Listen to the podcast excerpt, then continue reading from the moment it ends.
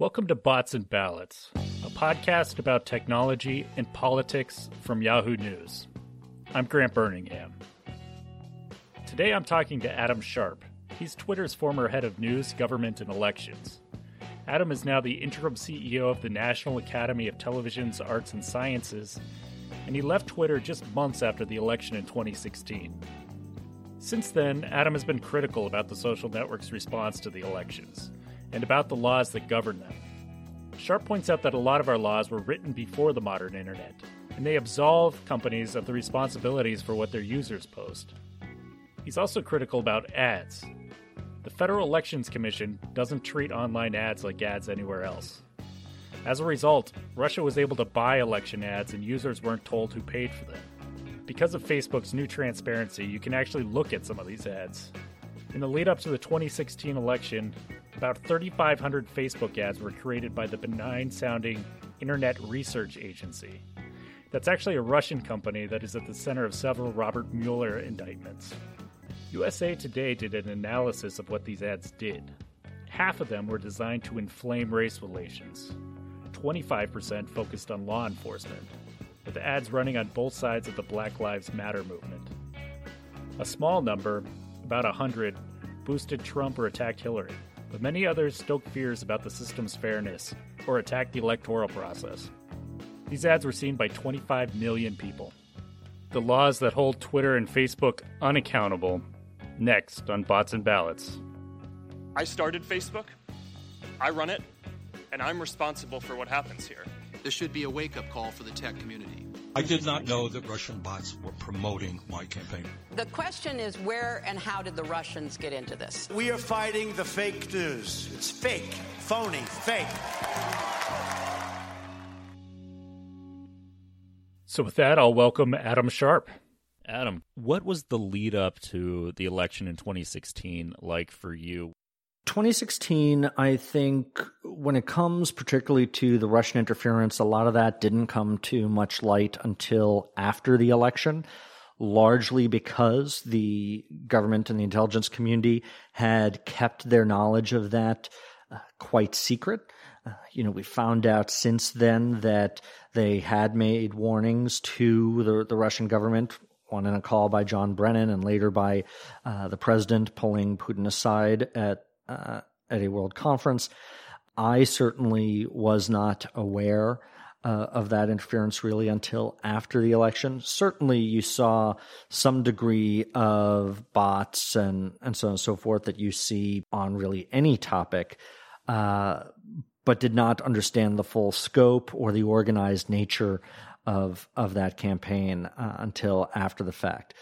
I think the belief had always been that these platforms created an opportunity for one on one connection between constituents and their representatives at a level that had never been seen before. And I think 2016, and certainly President Trump in his use of Twitter in particular, demonstrated that all of those expectations were true. I think what frustrated me uh, in hindsight is that in many ways he was the only player on the national stage who really took that full advantage uh, of that potential and of that opportunity. And as a result, you saw a disproportionate uh, balance of content and message that was getting that extra boost, if you will. Where I think there was more of a systematic failure was certainly uh, in blunting Russian interference and more intentioned bad actors on on the platform. Certainly, there are areas uh, where that was not as severe as I think has been portrayed. I think there's other areas where we have yet to understand the full scope of it.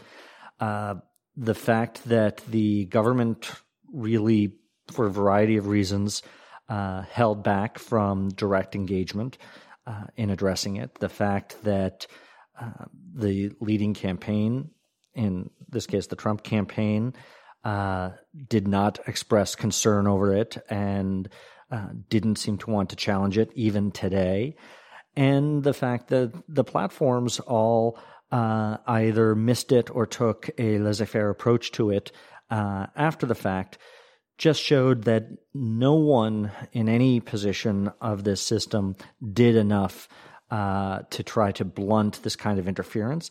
And I don't think there's much change today.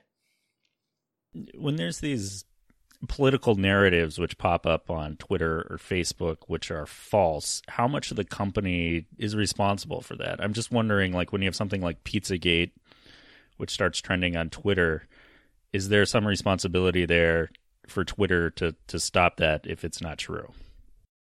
So in a legal sense, and let me first say the legal technicality sense, there is no obligation. Uh, these companies have thrived in large part due to one section of one law, Section 230 of the Communications Decency Act, as amended in 1996, that gives extremely broad immunity uh, to these platforms uh, against any responsibility for for content on the platforms. Now, the law had what was at the time good intentions, but of course, these companies didn't even come into existence until about a decade later.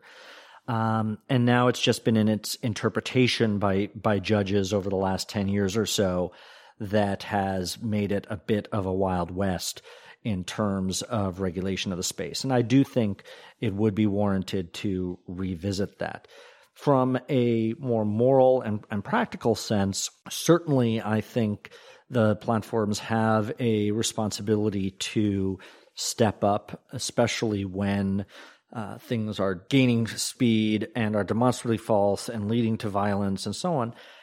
The challenge is identifying where you draw uh, the line because very often it winds up being a question of interpretation.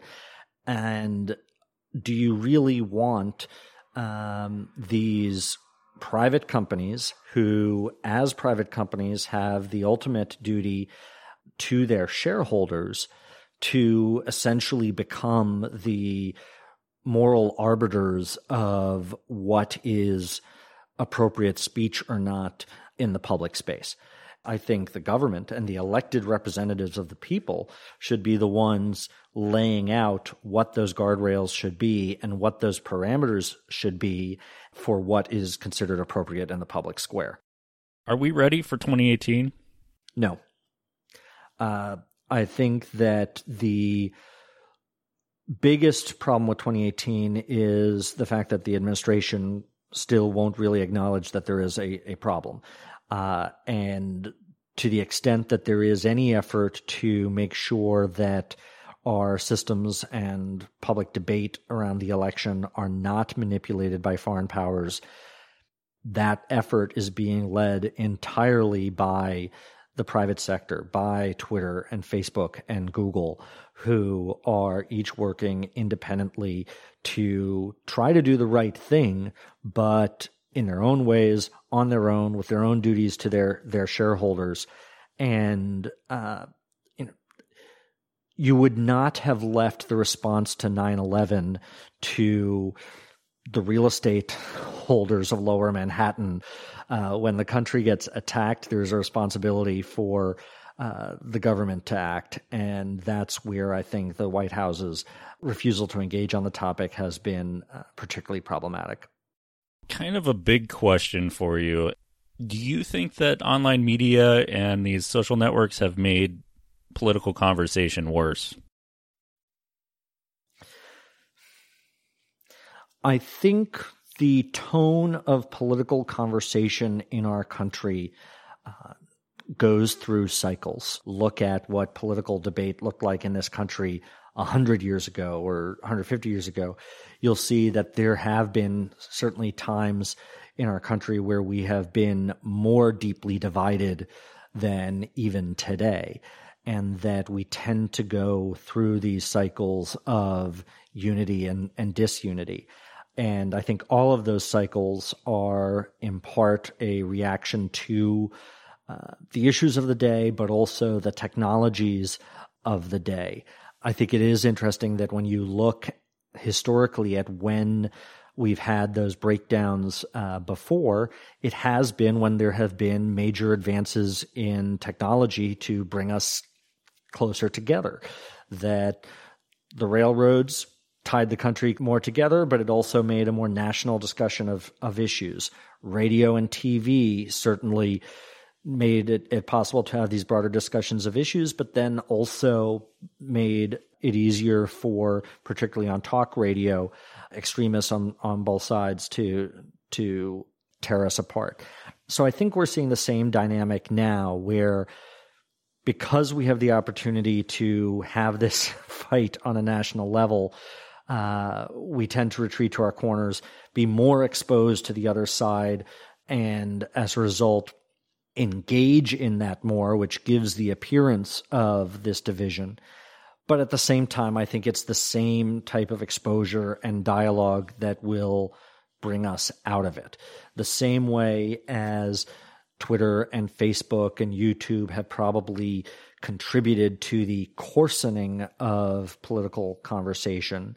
They have also contributed to the ability to have an Arab Spring, a Black Lives Matter movement, a Me Too movement, the rapid pace of gay rights uh, advancement in the country. And so I think it is a double edged sword. I think we as a nation are trying to find our new equilibrium.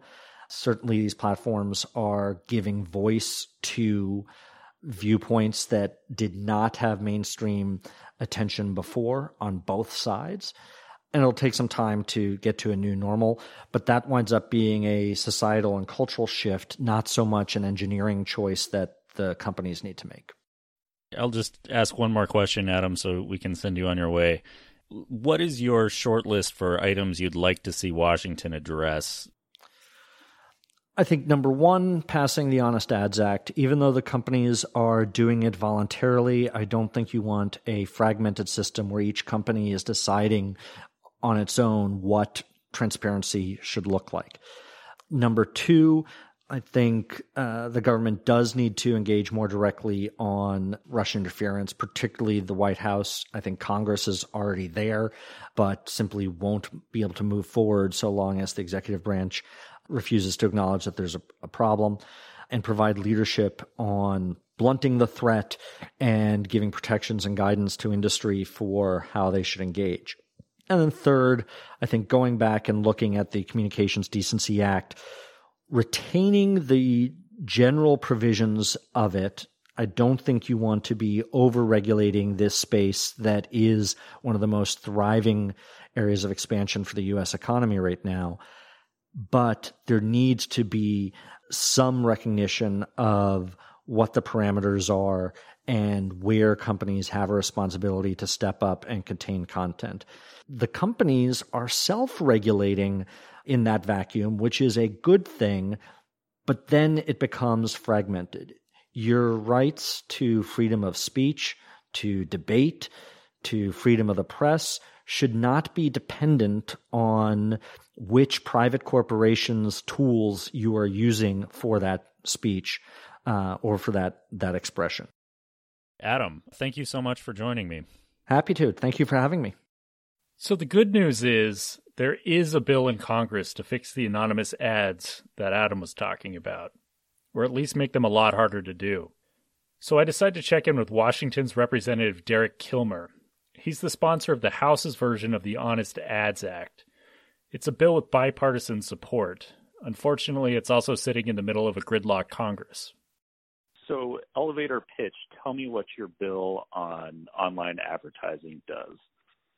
So the Honest Ads Act uh, modernizes the disclosure rules to put online advertisements in the in the same vein as TV and radio broadcasts, where there'd be clear disclosure requirements so that voters will know who's paying for the ads that they're seeing. This sort of seems like a no-brainer. What has the response been on the other side of the aisle? So the good news is this is a bicameral bill and it's a bipartisan bill. We're now at 10 Democratic sponsors, 10 Republican sponsors. You've seen Facebook and Twitter and Microsoft endorse the bill. Um, you know, right now the biggest challenge is Congress is not exactly a legislative juggernaut, um, but um, there's been a, largely uh, understanding that this is a problem that needs solving. It's not a Democratic problem or a Republican problem. It's an American problem that gets to the integrity of American elections. That's it for Bots and Ballots from Yahoo News. Please subscribe at Apple Podcasts or wherever you get your podcasts. Special thanks to my guests this week, Adam Sharp and Representative Kilmer, and also thanks to Harry Sultan and to Leah Hitchens, my producer. For Bots and Ballots, this is Grant Birmingham.